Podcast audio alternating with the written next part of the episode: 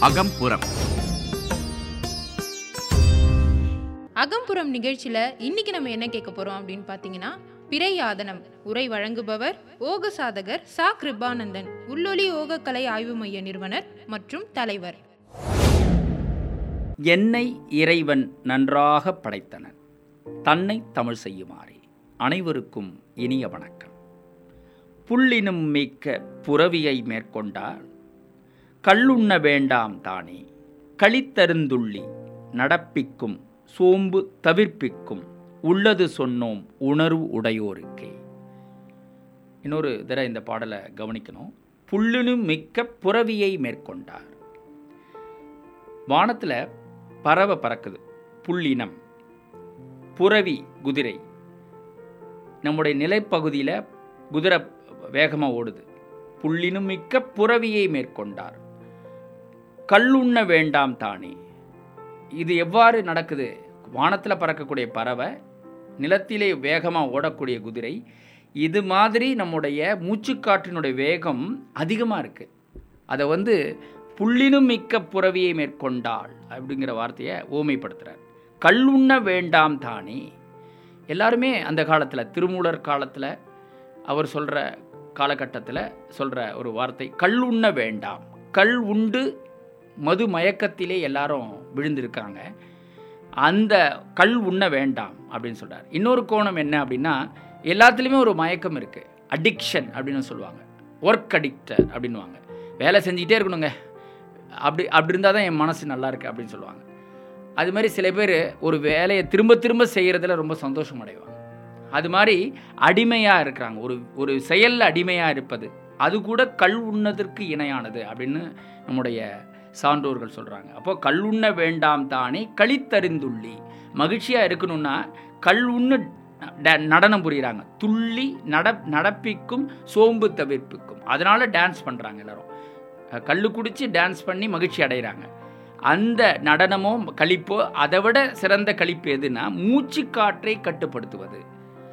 அதை நாம் தெரிந்து கொண்டால் உள்ளது சொன்னோம் உணர்வுடையோருக்கு.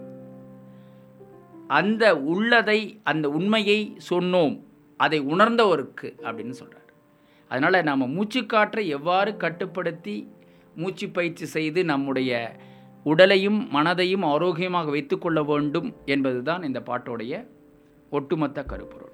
இப்போ நம்ம வந்து ஆதனத்திற்குள் போகலாம் என்ன ஆதனம் இப்போ நம்ம பார்க்க போகிறோம் அப்படின்னா இந்த ஆதனத்துக்கு பெயர் பிறை ஆதனம். இதற்கு இன்னொரு பெயர் அர்த்த சந்திராசனா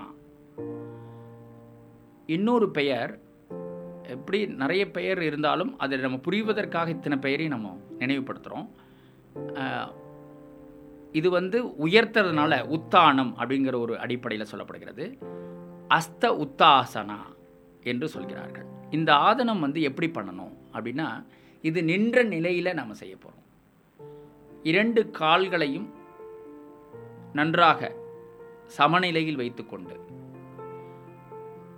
நம்முடைய இரண்டு கைகளையும் பக்கவாட்டில் மெல்ல உயர்த்தி பின்பக்கமாக நம்முடைய கைகளை வளைத்து மேல் நோக்கி நம்முடைய தலை பார்த்தபடி இருத்தல். இவ்வாறு இருக்கும்போது பார்ப்பதற்கு பிறை போன்ற நிலை. இரண்டு கைகளை பின்பக்கமாக வளைத்து தலை மேல் நோக்கி பார்க்கிற பொழுது அரை நிலை அரை சந்திரன் அல்லது பிறை நிலை என்று சொல்லக்கூடிய நிலையில் இந்த நிலை இருக்கும். இந்த நிலையை தான் நம்ம வந்து பிறை ஆதனம் அப்படின்னு நம்ம சொல்கிறோம் இது செய்கிறதுனால என்ன பயன் அப்படின்னு பார்த்தீங்கன்னா இது செய்யும் பொழுது நம்முடைய முதுகுத்தண்டு வடத்தை மெல்லியதாக வளைக்கிறோம். அதே நேரத்தில் நம்முடைய கவனம் முழுக்க முழுக்க மேல் நோக்கி இருக்குது ஒரு புள்ளியில் கவனத்தை செலுத்துது அவ்வாறு இருக்கும் பொழுது பின்பக்கமாக இருக்கக்கூடிய அந்த முதுகுத்தண்டு வடம் எப்பவுமே வந்து சில பேர் குடிந்து சில பேர் வேலை செஞ்சுட்டே இருப்பாங்க. சில பேர் உட்காந்துக்கிட்டே இருப்பாங்க. இவ்வாறு பின்பக்கமாக வளைக்கும் போது அதில் ஒரு லகுத்தன்மை ஏற்படுது. முதுகுத்தண்டு வடத்தில் முதல்ல லகுத்தன்மை ஏற்படுது. அப்போது முதுகுத்தண்டு வடத்தில் உள்ள அந்த இறுக்கங்கள் குறையுது.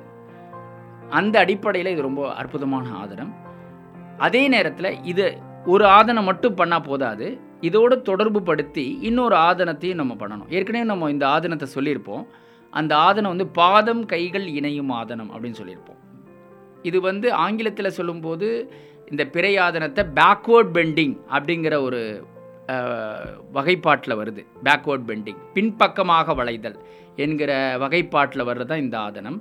அதுக்கப்புறமா ஃபார்வர்ட் பெண்டிங்கில் வரக்கூடியது தான் பாதம் கைகள் இணையும் ஆதனம். அது வந்து ஃபார்வர்ட் பெண்டிங் பின்பக்கமாக ஒரு பத்து எண்ணிக்கை வளைந்த நிலையில் இருந்துட்டு அதுக்கப்புறமா முன்பக்கமாக நம்முடைய இரண்டு கைகளையும் பாத விரல்களை தொடும்போது ஒரு பத்து எண்ணிக்கை இருந்தோம்னா நம்முடைய முதுகுத்தண்டு வடம் சமநிலையில் இருக்கும். முதுகுத்தண்டு வலி வராமல் தடுக்கலாம். இது வந்து யாருக்கெல்லாம் உகந்தது அப்படின்னா ரொம்ப நேரம் உட்கார்ந்து கொண்டு வேலை செய்யக்கூடியவர்கள். ஊடக துறையில் இருக்கிறவங்க செய்தி வாசிப்பாளர்கள். அதுக்கப்புறம் பார்த்திங்கன்னா நம்முடைய தொழில்நுட்ப வேலை செய்யக்கூடிய ஐடி ஃபீல்டுன்னு சொல்லக்கூடிய நிறுவனத்தை பணிபுரியக்கூடியவர்கள் கணினியே பார்த்துக்கிட்டே இருக்காங்க. அவங்க அதுக்கு அடுத்தது பார்த்திங்கன்னா நிறைய பேர் உட்கார்ந்தபடியே செய்யக்கூடியவங்கன்னு பார்த்திங்கன்னா அலுவலகத்தில் பணிபுரிபவர்கள் வங்கி மற்றும் பிற எழுத்து வேலைகள் மட்டுமே அதிக செய்யக்கூடிய எழுத்தாளர்கள் இவங்கெல்லாம் உட்காந்துக்கிட்டே தான் வேலை செய்வாங்க. அதிகமான ஒரு மூமெண்ட் இருக்காது. அப்போ அவங்களுக்கு இந்த ஆதனம் ஒரு உகந்த ஆதனம் பின்பக்கமாக வளைந்து முன்பக்கமாக வளைதல்.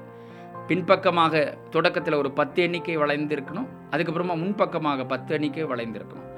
இது மாதிரி ஒரு ஐந்து சுற்றுகள் செய்யலாம். அப்புறம் நல்லா செய்ய ஆர தொடங்கினோன்னே இருபது எண்ணிக்கையாக நாம் உயர்த்திக்கலாம். இவ்வாறு செய்து நாம் பயனடையலாம். வாழ்க வளம் இன்னைக்கு அகம்புறம் நிகழ்ச்சியில நிறைய யூஸ்ஃபுல்லான விஷயத்தை வந்து நம்ம கேட்டு தெரிஞ்சுக்கிட்டோம். இதே மாதிரி பாட்காஸ்ட்ல வேற ஒரு தலைப்புகளோட உங்ககிட்ட வந்து நாங்க பேசுறோம். உங்களோட கருத்துக்களை நீங்க எங்க கூட ஷேர் பண்ணணும்னு ஆசைப்பட்டீங்கன்னா அதுக்கு பண்ண வேண்டியதெல்லாம் நான் media twenty twenty at Gmail dot காம்க்கு mail பண்ணுங்க.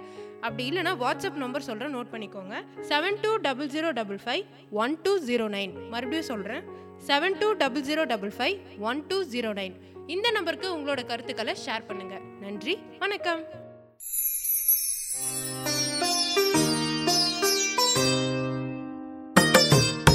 அகம்புறம்.